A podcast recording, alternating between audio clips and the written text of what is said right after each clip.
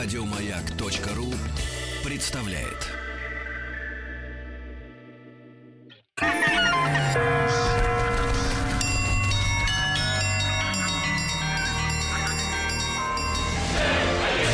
Русский мир.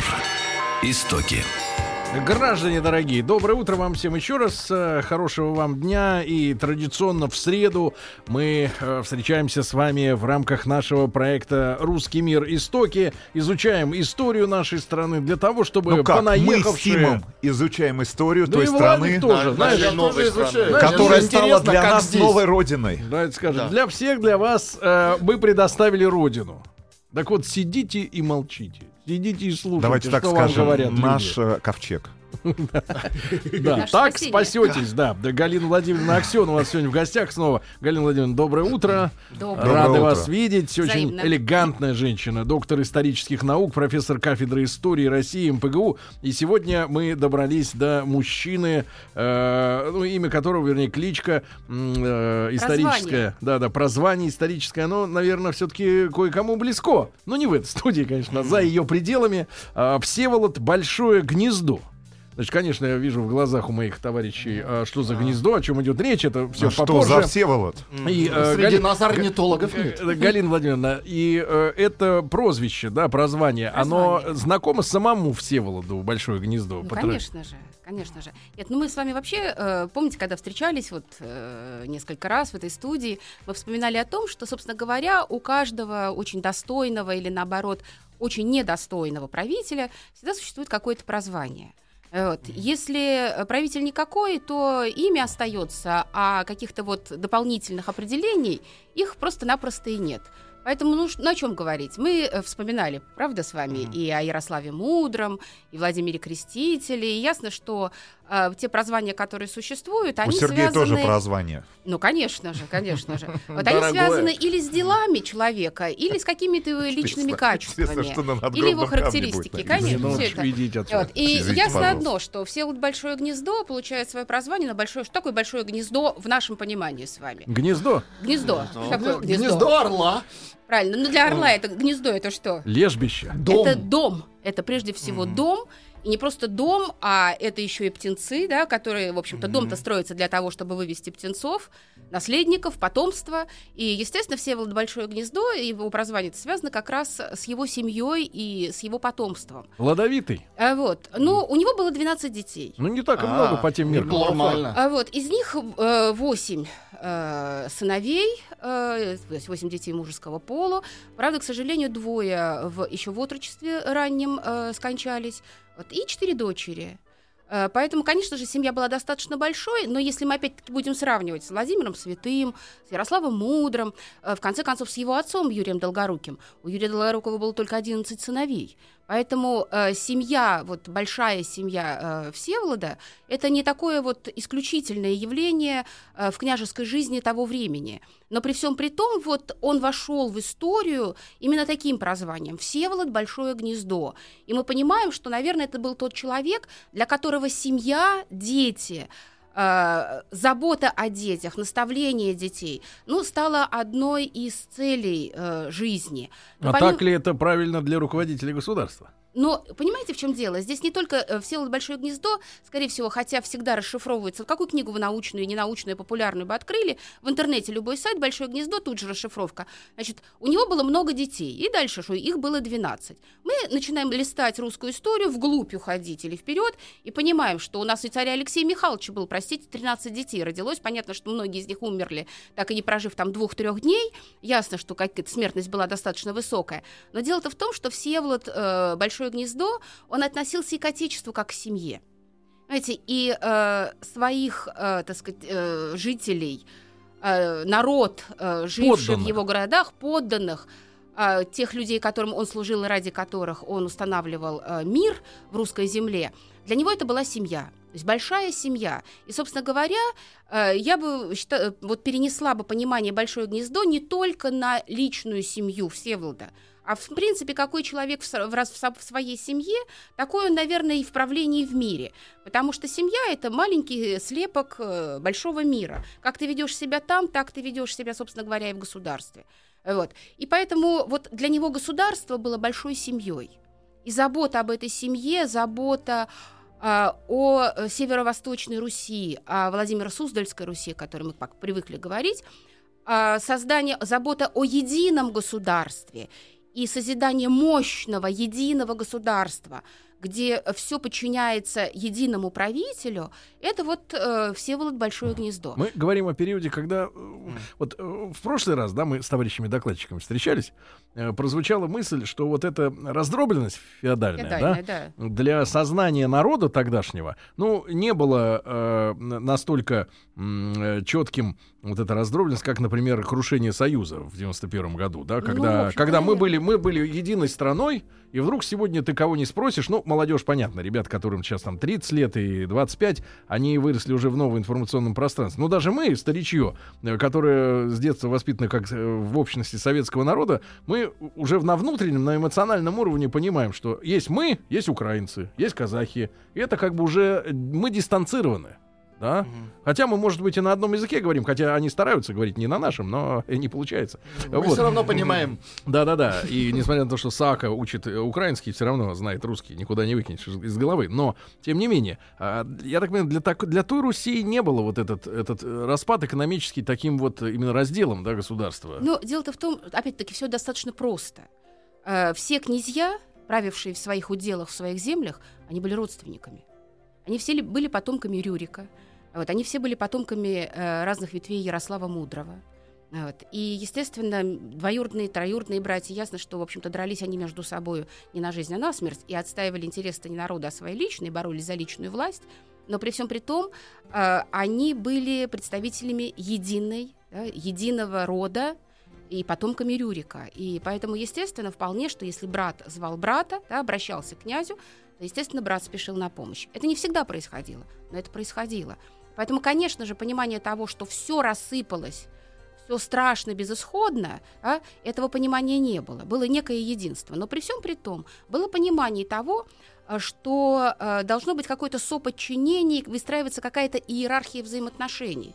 Потому что одни, то есть одни земли, э, в одних землях там можно было э, заниматься ремеслом и торговать, в других выращивать хлеб, в третьих там еще там чем-то заниматься. То есть специализация это шла, и, собственно говоря, вот эта раздробленность, которая ну, приходит, она способствует совершенно удивительному расцвету Руси и пониманию Да. вот необходимости еди- э, е- это, единения. И я думаю, что вот сегодня наш разговор... Раздробленность способствует расцвету. Расцвету. Ведь понимаете, э, вот э, мы в прошлый раз, когда с вами встречались, вот нашу, да, и завершали разговор о Владимире Мономахе, вы же тогда очень хороший вопрос задали о том, а почему, собственно говоря, Киев перестает быть столицей, и весь центр смещается на северо-восточный, в северо-восточные земли. Да, мы же об этом с вами поговорили. Собственно говоря, да, экономический фактор, то есть Киев э, перестал быть крупным экономическим городом, он перестал быть интересен. Все центры торговые, пути торговые, они все перемещаются на северо-восток. И естественно, да, что э, вполне логично. э, Город наиболее крупный, экономически развитый, более сильный, стоящий на пересечении крупнейших торговых путей. А главное, что то какие-то главные, э, чем торговали, это хлеб. Хлебная торговля, она, извините, до начала 20 века была самым крупным звеном, и все самые крупные меценаты, промышленники в России, они начинали с хлебной торговли. И мы, если помните, был какой-то такой стишок симпатичный у Маршака про э, Бугрова, э, купца, э, мецената, такого э, транжира, то есть не транжира купца, а с, э, богатея не- неимоверного, э, Бугрова, он начинал с хлебной торговли, и, собственно говоря, вся волжская хлебная торговля подчинялась ему. И представьте себе, Суздаль, через который идут потоки хлебной торговли волжской, откуда идет хлеб? Из Поволжья, то, естественно, перекрывает Суздаль во времена Владимира э, Всеволода как раз в Большое гнездо, перекрыла доступ хлеба к новгородцам. Надо усмирить новгородцев, которые считают, что они самые главные, которые, в общем-то, так как-то пренебрежительно и небрежительно относятся ко всем своим соседям. Самые умные. Да, ну они же богатые, они торгуют, они стоят на торговых путях, на пересечении торговых путей, они торгуют с Ганзой немецкой, а, где у нас русская Ганза, да, существует специально для торговли с русскими городами. И, естественно, они считают, что они могут диктовать условия кому не попадя, всем подряд. А тут э, Всеволод быстренько перекрывает поток э, хлеба э, на Новгород, и новгородцы умеряются, усмиряются, умеряют свой пыл. То есть здесь понимание то, что экономический фактор и развитие экономики – это очень важный, да, вот, собственно говоря, торговля, производство, сельское хозяйство, ремесло – это очень важно. И что Северо-Восточная Русь в этом плане становится крупнейшим центром, Суздальцы-то, они же какие, вот вы про Андрея Боголюбского-то говорили, э, они же с амбициями были неимоверными, они были безумно богатыми, суздальцы. И мы сейчас с вами приезжаем, они думают, а что-то мы быть, откуда богатеть-то, такие бедные земли, там суглинок, там ни хлеба, ничего. Но дело-то в том, что у нас с вами Ростов Великий да, стоит на совершенно удивительном озере Нерль. Да, и на, это, э, на этом озере, в этом озере, дно этого озера, Сапропель, это уникальные э, э, богатства сами по себе. Ими добывали сапропель, удобряли землю, и любая бесплодная земля становилась необыкновенно богатой. Они еще могли этим торговать. Да, это только вот в постсоветское время в этом пространстве у нас, собственно говоря, перестало, да, озеро затягивается, затягивается, и лица и лица дно, все мелеет и мелеет, а, собственно говоря, богатство на дне лежит и решить э, да, продовольственные проблемы очень и очень легко, даже в самых э, несимпатичных природных зонах. Поэтому, конечно же, вот Всеволод э, Большое гнездо, э, придя э, в, во Владимирскую землю, э, с, заняв э, Владимирский стол, он становится одним из таких самых ярких и мощных правителей. Вот в принципе, вы знаете, я очень люблю обращаться к таким симпатичным авторитетом к историкам XIX века, которые создавали историческую науку, которые, в общем-то, вынесли на поверхность удивительные источники, дали нам в руки очень любопытные оценки и суждения. И вот, э, так сказать, к нашей встрече готовясь, думаю, дай-ка я посмотрю еще раз обращусь там к Рамзину, к Иловайскому, к Платонову, к Костомарову. Это те величины, исторические величины, которых, ну, нельзя забыть, правда? То есть это наше все, собственно говоря, наша с вами гордость, как и все вот большое гнездо, о котором идет речь. И вот смотрите, что написал э, Николай Михайлович Карамзин э, в своей истории государства российского да, в начале XIX века. «Сей государь, называемый в летописях великим, в летописях у нас все вот большое гнездо звучит как да, с прозванием великой, княжил счастливо, благоразумно, от самой юности и строго соблюдал правосудие. Помните, мы всегда про Мономаха говорили? Главное соблюдать правосудие. Правосудие, правосудие. Дальше как это? Не бедные, не слабые трепетали его, а вельможи коростолюбивые защитник бедных и слабых. Опять мы Владимира Мономаха. Здесь вообще у Всеволода Большое гнездо совершенно потрясающие переклички даже в судьбе с Владимиром Мономахом и с Андреем Боголюбским. Знаете, вот как-то они друг за другом идут, и, ну, понятно, что э, он внук великого правителя, да, сын, э, то есть брат великого правителя, сын такого интересного правителя, как Юрий Долгорукий. То есть у нас тут вообще такие завязки совершенно очаровательные. А дальше он казнил злых, миловал добрых. Воспитанный в Греции, Всеволод мог научиться там хитрости, а не человеколюбию. Иногда мстил жестоко, но хотел всегда казаться справедливым, уважая древние обыкновения. Требовал покорности от князей, но без вины не отнимал у них престолов и желал властвовать без насилия. Повелевал новгородцами и льстил их любви к свободе. Мужественный в битвах и в каждый победитель не любил кровопролития бесполезного – Одним словом, он был рожден царствовать. И хотя не мог назваться самодержавным государем России, однако, подобно Андрею Боголюбскому, напомнил ей счастливые дни единовластия. Галина Владимировна Аксенова, доктор исторических наук, сегодня у нас в студии, профессор. Мы сегодня говорим о Всеволоде Большое гнездо в рамках нашей специальной серии «Русский мир. Истоки». Галина Владимировна, а вот про Грецию тогда, да? Вот, Давайте это, начнем. Это, да, вы понимаете, да, да, так сказать, такой посыл интересный. Действительно, э, Греция, то есть Византия, она играла огромное, то есть имела огромное значение, играла большую роль в жизни русского государства, особенно древнерусского государства. И, собственно говоря, э, связи семейные у нас были очень и очень тесными, мы это с вами помним. Что у нас происходит? Э, ну, с рождения чуть-чуть, да, чуть отступив, да, да, да. да от Греции, потому что э, в Юрий Долгорукой, да, отец э, Всеволода Большое Гнездо, э, находился на охоте. Охотился в районе Яхрома, и мы представляем себе Яхрома, удивительные места, красоты, леса подмосковные – охотился в районе Яхромы, когда к нему э, поступает сообщение, приходит, приезжает гонец и сообщает ему о том, что у него родился сын, то есть младший сын. Значит, сына называют Всеволодом в славянское имя, а в крещении ему дают имя Дмитрий. И вот во время охоты, э, так сказать, э, радуясь рождению э, сына Дмитрия, он основывает город Димитров. У нас город Дмитров, мы теперь с вами прекрасно понимаем, приезжая туда, что, собственно говоря, основанный-то Юрием Долгоруким, он назван и основан в честь рождения его младшего э, сына, э, младшего, любимого, потому что младшим сыновьям завещается Владимира Суздальская Русь, старшим Киев, а младшим Владимира Суздальская Русь.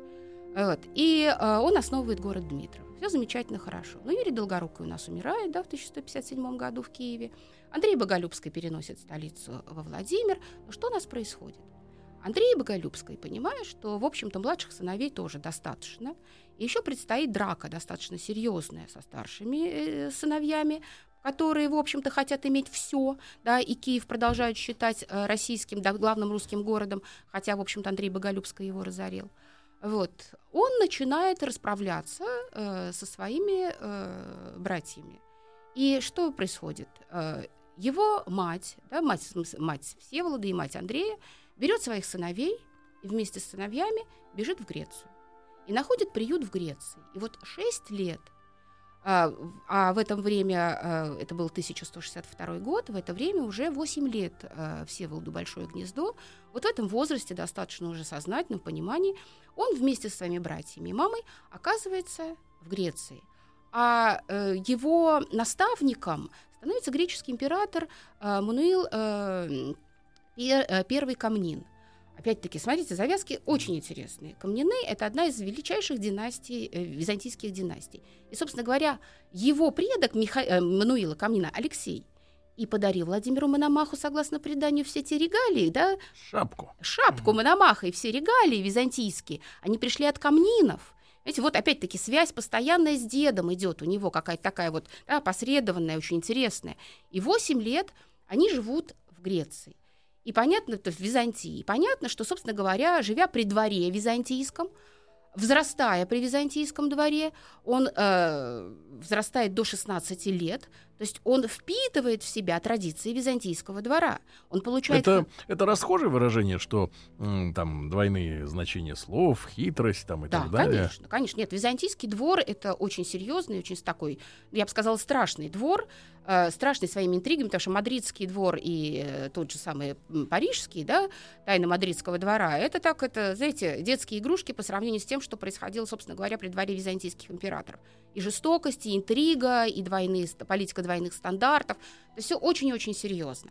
Понятно, что когда человек, молодой человек, юноша оказывается, отрок еще в такой ситуации, взрастая до юношеских лет, он подпитывается. А с 14 лет-то начинается уже служба в те времена, он уже служит. И понятно, что вот э, нет подробностей о пребывании э, семьи э, э, в Византии, но мы знаем одно, э, что э, после 8 лет пребывания Владимир, э, то есть Всеволод Большое Гнездо возвращается в Рось, на Русь, а его мать с другими сыновьями остается в Византии.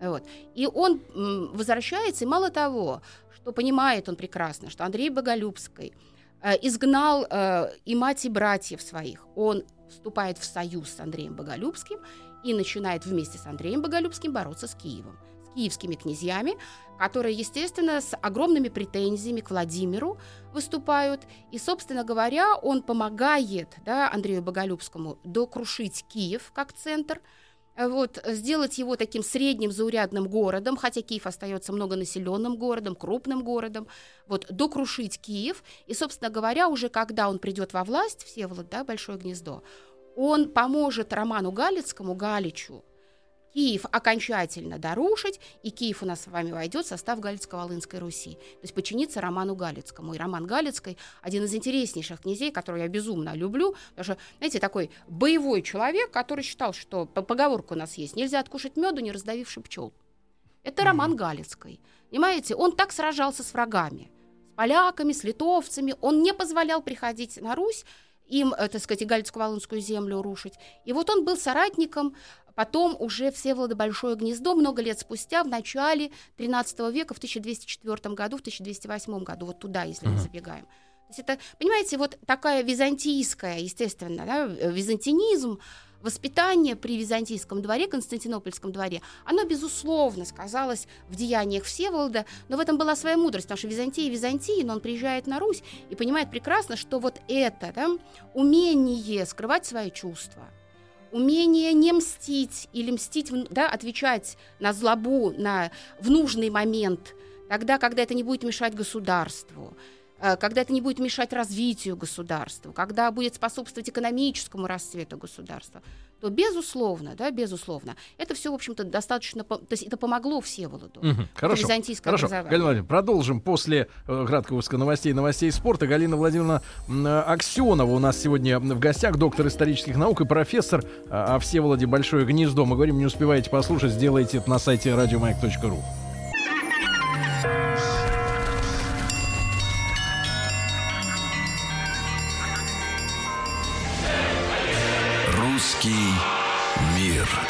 Истоки. Ну что же, э, друзья мои, э, с Галиной Владимировной Аксеновой, доктором исторических наук и профессором кафедры истории России МПГУ мы продолжаем разговор о Всеволоде Большое Гнездо. Вместе с матерью, с братом скрывался несколько лет э, в Византии, да, в Константинополе, и вот возвращается, да. А что было сигналом для возвращения? Вы знаете, летописи об этом не говорят, и, в общем-то, додумывать можно многое, но, э, в общем-то, думаю о том, что в достаточно сознательном возрасте, 8 лет по тем меркам, это тоже, в общем-то, уже не э, без такое беспардонное, да, э, оттяжное детство, э, а это серьезный все-таки возраст, и он возвращается. э, Причин могло быть много, более чем достаточно. Но в конце концов э, византийские интересы в России всегда, на Руси всегда присутствовали, поэтому вполне э, э, то, что как бы его возвращение могла спровоцировать и политика византийских императоров. То есть, да, вернуться, но уже, так сказать, это были бы ставленники византийских императоров. Политика Руси бы, она шла бы уже вместе, да, совместная с византийскими императорами. То есть таких ходов в истории было более чем достаточно. Опять-таки мы с вами вспоминали про Софью Палеолог когда-то. То есть она у нас еще впереди, но мы о ней уже говорили римский папа, да, так сказать, э, женит Ивана Третьего, потому что вот он думает, что через жену он будет влиять на э, правителя Ивана Третьего. Здесь та же самая история вполне могла быть, тем более Всеволод Большое Гнездо был действительно одним из законных наследников Северо-Восточной Руси. А укрепление Северо-Восточной Руси было абсолютно очевидным всем. Вот. И, собственно говоря, потом имя э, Всеволода Большое Гнездо было известно абсолютно всей Европе. Его знали во всех странах, и о нем писали во всех странах, как об одном из очень успешных и удачливых политиков. Есть, Понимаете, Карамзин не зря пишет, что он не проиграл ни одного сражения. То есть он был очень сильным, талантливым и мощным, и интересным и полководцем, и политиком, потому что выиграть все сражения только военными методами невозможно. То есть должна присутствовать и политика. Вот. И понятно, что где-то переговорами, где-то э, оружием, да, он, так сказать, решал исход того или иного сражения. Он помогает Андрею Боголюбскому в разгроме Киева. Он потом в 1173 году становится князем киевским, вот, но правит там очень недолго, потому что туда приходят старшие э, дети Юрия Долгорукова и старшие, естественно, племянники, потому что южные земли были завещены старшим детям, а младшие на северо-востоке. А в это время у нас э, в 1974 году умирает Андрей Боголюбский. Ну, естественно, убит был Андрей Боголюбский. И, э, опять-таки, Вроде бы как бы и Всеволоду надо прийти, потому что он более мощный и интересный правитель. Но он уступает свои права брату, старшему Михаилу. И уже вместе с Михаилом идет э, в Ростово-Суздальские, во Владимиро-Суздальские земли. Но что происходит? Вот здесь как раз интересная история. История вот этих постоянных войн э, Всеволода. А, Дело-то в том, что новгородцы и рязанцы решили, что они тоже э, князья, естественно, вправе попретендовать на богатые Ростово-Суздальские земли. Ростов крупный торговый город, Суздаль крупный торговый город, Владимир там что-то там вроде проявляется. Пока он достаточный город, но он еще не приобрел то- того величия, которое примет как раз при Всеволоде Большое гнездо. Вот. И понятно, что они начинают бороться за это княжение, за эти земли. Торговый путь идет через эти земли. Вот. Э, Хлебный торговый путь. И, естественно, начинается вот эта борьба. Новгородцы и рязанцы не хотят видеть, э, но помимо всего прочего, на э, Владимирском столе э, правителям не хотят видеть и суздальцы с, ростов, с ростовчанами, потому что они привыкли, как и в Новгороде, решать все на вече, там сильное, богатое боярство торговое, а Владимир, как город такой молоденький, э, с пришлым населением новым, достаточно бедным, еще не разбогатевшим, он как бельмо на глазу, он мешает. И понятно, что суздальцы с ростовцами решили воспользоваться этим противостоянием, и начинается вот эта борьба. Но все было бы опять-таки ничего. да, Это братья. Но рязанские князья, рязанцы, решили привлечь для борьбы с Всеволодом а, и с Михаилом, его братом, привлечь половцев. Вот в чем вся трагедия. И, естественно, они опять приманили половцев на русские земли. Их только до этого успели разгромить и поставить на место, как тут же они опять появляются, приглашенные рязанцами и новгородцами. И вот начинается вот эта борьба и противостояние. И, конечно же, в этой борьбе князь Всеволод одерживает победу. В конце концов, до 74 по 76 всего два года во Владимире княжет его брат, он быстро умирает, уходит из жизни. И вот с 76 года, с 1176 года до 1212, 37 лет, во власти находится э, Всеволод Большое Гнездо. Вы понимаете, что это колоссальный срок, за который можно не просто отстроить новое государ- город и отстроить государство, а создать мощное государство. И действительно, все вспоминали, всегда все летописцы, что именно северо-восточная Русь, Владимирские земли своего небывалого расцвета достигают при Всеволоде Большое Гнездо. Такого расцвета больше не будет. Потому что Всеволод, он был умнейший, мудрейший, он э, проводил политику, видите, он жаловал же, да, э, он наказывал тех, кто- кто достоин был наказания. И, естественно, экономическое могущество Владимира, экономическое могущество, оно произрастало. И, опять-таки, пример тому, это, собственно говоря, город Владимир. Вот как Киев в свое время, да, пока он был экономически мощным, он разрастался и превратился в город с 250-тысячным населением. Э, Понятно, что Владимир такого количества населения не достиг, это не Киев, история у него поменьше. Он Владимиром Мономахом всего был основан, и, собственно говоря, к приходу князя э, Всеволода ему ста э, практически не было. Молодой город, красивый город. Что делает он? Он подчиняет себе, Всеволод, все земли. Он, собственно говоря, управляет новгородцами, потому что в Новгороде сидят его дети и младшие князья, которые подчиняются Всеволоду. Он управляет, там ставленники его в Рязани, ставленники его в Киеве, и он управляет Киевом, сидячи во Владимире. Знаете, то есть фактически он объединяет Русь, он как бы, ну, не манипулирует, но он управляет Русью опосредованно. И за счет вот этого опосредованно возрастает Владимир. Он вырос в три раза в своих размерах против Мономахова города. В три раза. Вот. И хотя Успенский собор, мы знаем с вами историю, да, а, во-первых, Боголюбова, монастыря Боголюбовского и строительства Успенского собора, и первых деревянных укреплений во Владимире, да, при Андрее Боголюбском, что делает э, Всеволод? Он начинает расстраивать город. Город вырос в три раза. Он стоит на прекраснейших холмах. Он э, после пожара, э, ну, понятно, что города деревянные, Ну да. вот, и э, при Владимире, э, при Всеволоде город горел трижды. Трижды. Первый раз сгорел, э, э, пострадал Успенский собор, восстанавливает Успенский собор. Во второй раз страдает, три, сгорает 32 деревянные церкви в городе, в третий 14 церквей в городе. Все укрепления городские сгорают. Что делает Всеволод? Он отстраивает новые укрепления, он строит золотые ворота, да, по типам золотые ворота, украшенные церковью, которые стоят по сию пору.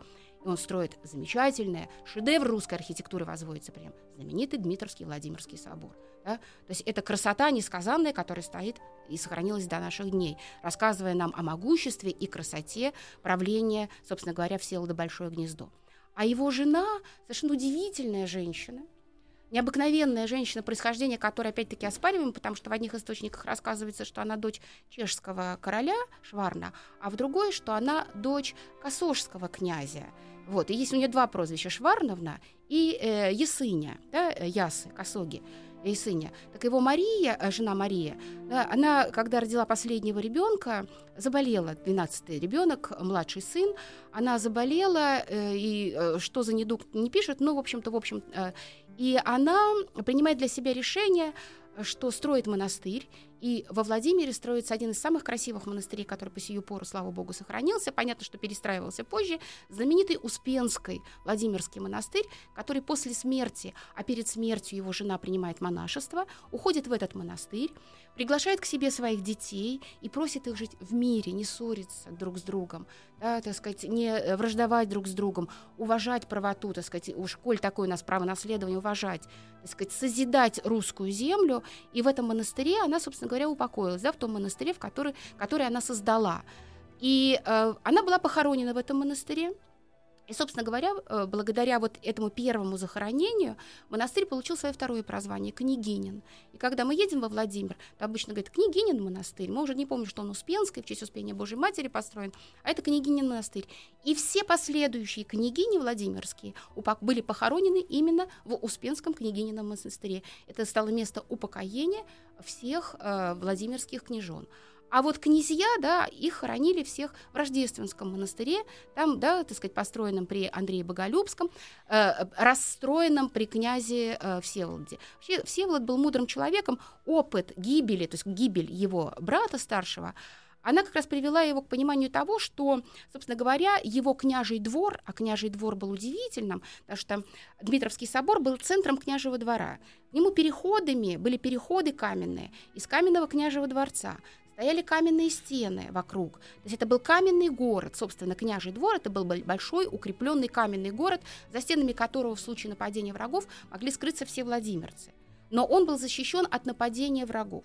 Я помню, что, в общем-то, собственно говоря, история это была достаточно нехорошая, и жена предала Андрея Боголюбского. Вот. А здесь вот эта вот любимая жена Мария, которая была, в общем-то, сподвижницей и верным другом князя Всеволода. И вот когда она в 1206 году умерла, он женился второй раз. Ну, собственно говоря, уже от второго брака-то детей не было, и он упокоился в 1212 году. Но вот это строительство и описание, есть очень интересное описание современниками города Владимира, в том виде, в каком он был отстроен э, князем Всеволодом. Все любовались, потому что со стороны реки Клязьмы, если подходили ладьи, э, то он стоял на высокой горе, и вот эта красота, купола Успенского собора, Дмитровского собора, Княгинина монастыря, они создавали такую видимость, храмов-то было не так много в городе, uh-huh. деревянные храмы, но они создавали некую иллюзию каменного, мощного каменного города. То есть вот эта часть, укрепленная часть со стороны э, реки. реки, да, она была потрясающе красива, фасадная часть. И эта фасадная часть, в общем, достаточно долго сохранялась, несмотря потом и на разрушение, порушение. Есть очень красивые гравюры XIX века, где Владимир отрисован, представлен да, со всех сторон, с южной, западной, северной, восточной стороны, с разных подъездов. И вот показывается, что можно было увидеть, насколько прекрасен был город. Ясно, что центр да, каменный, далее деревянные укрепления, но эти деревянные укрепления были всегда очень мощными. Почему монголы долго брали город? Потому что принцип строительства города – русского города, он был очень серьезным.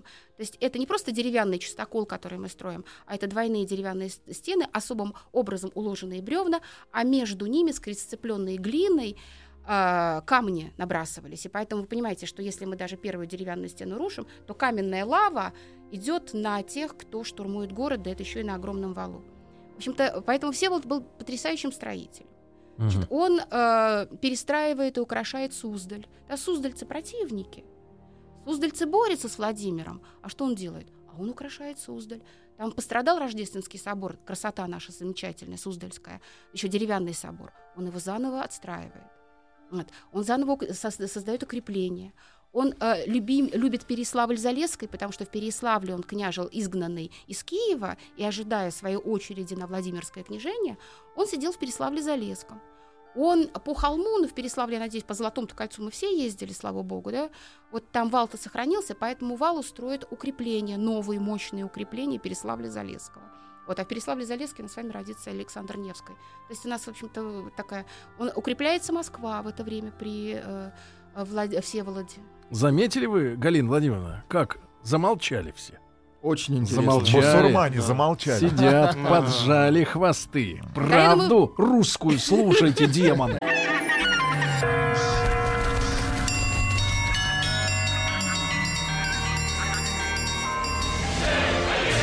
Русский мир. Истоки. С Галиной Владимировной Аксеновой, доктором исторических наук, профессором кафедры истории России МПГУ, мы продолжаем разговор о Всеволоде Большое Гнездо. Ну, вернее, она с нами говорит, а мы прилежно слушаем, да? Угу. Галина Владимировна, а, а вы говорите, вот строил, строил, а чьими силами? Откуда брались архитекторы? Гастарбайтеры. Да ну Да не надейтесь. ну ну. Не надейтесь. завезли, да. Но просто как руководитель может решить, я буду делать великие дела, а предыдущие... Он просто делает дела, а мы оцениваем, великие они или нет. Мгм. Потому что он понимает, что нужно. Надо укрепить Владимир. Надо укрепить. Надо строить каменный город. Надо, потому что деревянный все время горит. Три пожара, э, да, с- через пять лет практически, три пожара в городе, которые, в общем-то, разрушают половину. Последний пожар полгорода выгорел. Я про церкви сказала, полгорода выгорел, потому что деревянный город. Поэтому надо Из-за строить... чего конфликтов? А, вот. Пожар. Нет, просто, ну почему? Да Пожарная забыли, безопасность, гастики Да. забыли конечно. выключить эту. Да, плиту, электричество. отопитель. да. Вот, потому что, ну, понятно, здесь, конечно, проблем много, и города горели, и в Европе в средневековой. То есть пожар это такое стандартное явление. Слава богу, чумы у нас было меньше, чем в Европе. Почему, кстати? эпидемий. Климат. Да, ну что-то как-то, да, да, Антибиотики. наверное, плотность населения другая, понимаете, нет этой скученности, бестолковости. Все-таки, да, вот возможность пространства. по большим тра- пространствам, да, всё-таки. Откашляться можно в чистом поле. э, э, борьба с чумой. А потом всегда умели, вот русские правители всегда умели бороться с чумой, как-то очень находили подход к людям. Ну, потом, ну, по 18 веке дойдем до 18 века поговорим. Милой, не кашляй. Нет, милая, ты сиди дома отдельно. Чего ходить-то в толпе? а? Спокойно переждать, э, уксусом обтереться там, и так далее, и так далее. То есть там есть и боролись, в общем-то, с чумой.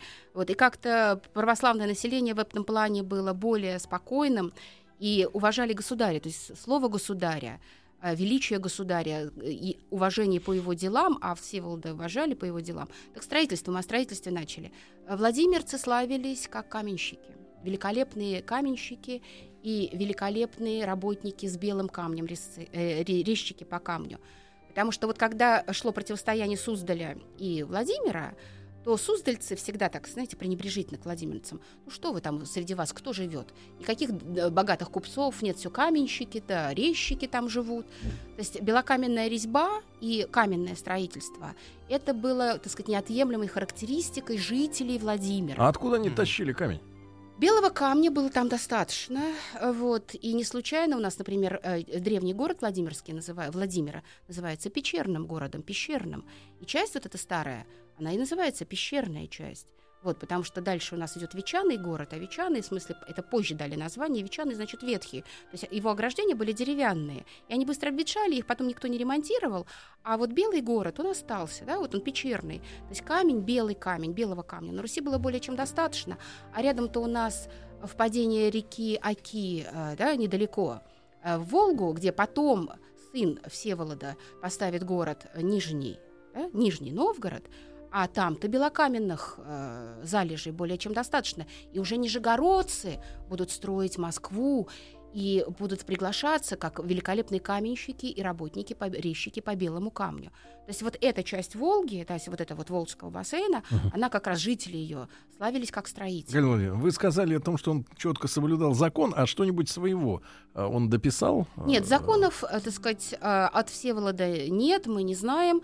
Э, Но мы знаем другое. Он действительно много строил. Он основывал города. Э, Вот, и э, среди них э, совершенно замечательно есть. Понимаете, вот у нас такая история. Вот мы с вами разговариваем. Суздаль, Ростов, Владимир. да? Это- и мы прекрасно понимаем, что это Золотое кольцо России. То есть мы, в принципе, путешествие по Золотому кольцу, понятно, что всегда вспоминаем князя Всеволода Большое гнездо, потому что именно его стараниями эти города зазвучали совершенно особым образом. Вот, а и Переславль-Залесский, конечно, простите, забыла. Но самое главное, что он продвинул и расширил территории на восток. Он э, покорил э, болгар волжских, да, и территории Волжской Булгарии вошли в состав Северо-Восточной Руси. Дальше он пошел на финно-угорские племена, то есть Вот продвинулся. тут поподробнее, пожалуйста. вот, да, и, расскажите, собственно Сергей. говоря, вот та территория Вологды, которую мы сейчас с вами, Вологодской губернии, да, Вологодской, Вологодской области, которую мы сейчас ассоциируем с совершенно замечательным праздником Новым годом, то есть бишь Великий Устюг, да, город Великий Устюг, он был основан в 1208 году Всеволодом Большое гнездо. То есть родина Деда Мороза у нас с вами была основана Всеволодом То Большое есть гнездо. он и есть Дед Мороз. В общем-то, главный Дед Мороз, да? То есть, понимаете, вот, да, расширение, то есть это была территория финно-угорскими племенами заселена, и финно-угорские племена, э, жившие на тех территориях, Мордва, Черемисы, они вливаются в состав э, северо-восточной, то бишь Владимирской Руси. Это как происходит? Это вот. происходит со столкновениями? Э, И со столкновениями и мирно, потому что племена-то разные, по сути дела. Кто-то совершенно с удовольствием вливается, потому что понимает... Дай-ка вольюсь. Э, нет, ну, есть, Халява. во-первых, Волжская Булгария. А защита-то нужна? Поляки. Э. Защита-то нужна людям, И понимаете? Э, И тем более, когда видят, что справедливый государь э, в земле, северо-восточной, во Владимирской земле присутствует, то, собственно говоря, здесь не возникает обычно вопросов, э, потому что диким образом оно можно жить, но придут враги, а половцы, они бегают с разных сторон, и не знаешь, откуда они прибегут. А, собственно говоря, у нас с вами Владимир Всеволод Большое Гнездо, мы это имя-то все, в общем-то, очень хорошо знаем с вами. Слава богу, в школе литературу еще худо-бедно изучали. И слово о полку Игореве читали все. Да? То есть начинается история русской литературы, собственно, со слова о полку Игореве. А слово о полку Игореве, хотя и не посвящено Всеволоду Большое Гнездо, но когда э, Игорь Святославич Новгород-Северский проигрывает сражение, да, понимает, что терпит поражение, дальше и рассказывает об этом, да, так сказать, в, э, автор слова о полку Игореве, он о чем рассказывает? Что, в общем-то, вспомнили о Всеволоде Большое Гнездо, он вспомнил, говорит, а вот если бы позвал Всеволода Большое Гнездо, который, понимаете, веслами, да, его войско могло веслами Волгу расплескать, а шеломами Дон, Дон исчерпать, да, и э, князь, который не потерпел ни одного поражения. Вот если бы он принял участие в походе против половцев, если бы Игорь не захотел, да, так сказать, потешить свое самолюбие, один с половцами сразиться, да, а позвал бы Всеволода, то, наверное, бы мы и победили бы э, половцев в этом походе. Потому что слава, посмотрите, какая слава. Вот проходит там, пишется-то еще при Всеволоде, но рассказывается о нем с каким пиететом, с каким уважением. То есть он вызывал вот этот восторг, вот это уважение, это отношение, потому что он действительно был справедливым. Он судил по законам своего деда. Законы деда и правда Ярослава Ярославича, да, и, и устав Владимира Мономаха – это очень мощный закон. Время еще не приспело для нового законодательства. Русское государство развивается пока в тех же тенденциях. Мы же помним с вами, смертная казнь заменена, и наказание за преступление за воровство, в общем-то, у нас совершенно другие. А, Поэтому... Галина Владимировна, к сожалению, время приспело. А, да, для новостей. А, мы с вами, я надеюсь, расстаемся не навсегда, да? Ждем вас вновь. Приглашайте, да? Ждем приглашайте. вас вновь. Галина Владимировна Аксенова, доктор исторических наук, профессор кафедры истории России МПГУ. А, от, от лица наших слушателей благодарю искренне за очень интересный рассказ. Спасибо. Спасибо, успехов вам. Еще больше подкастов на радиомаяк.ру